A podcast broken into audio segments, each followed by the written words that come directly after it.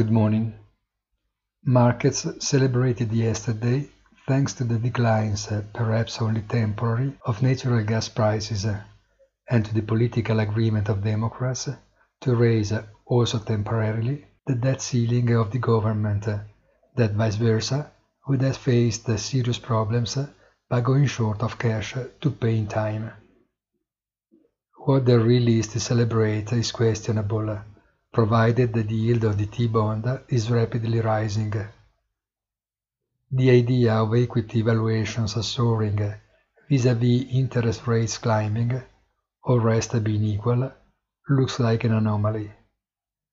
But market rules itself, and even if the data that follow one another from real economy are not as brilliant as a few months ago, it is the sentiment that makes the difference.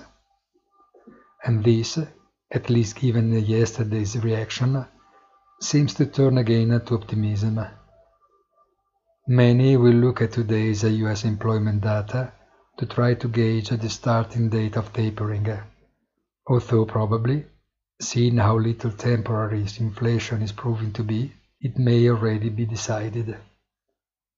Have a very nice weekend, and remember, late in the afternoon, our weekly commentary, il Punto della Settimana, on our site easy desvinas dot I T.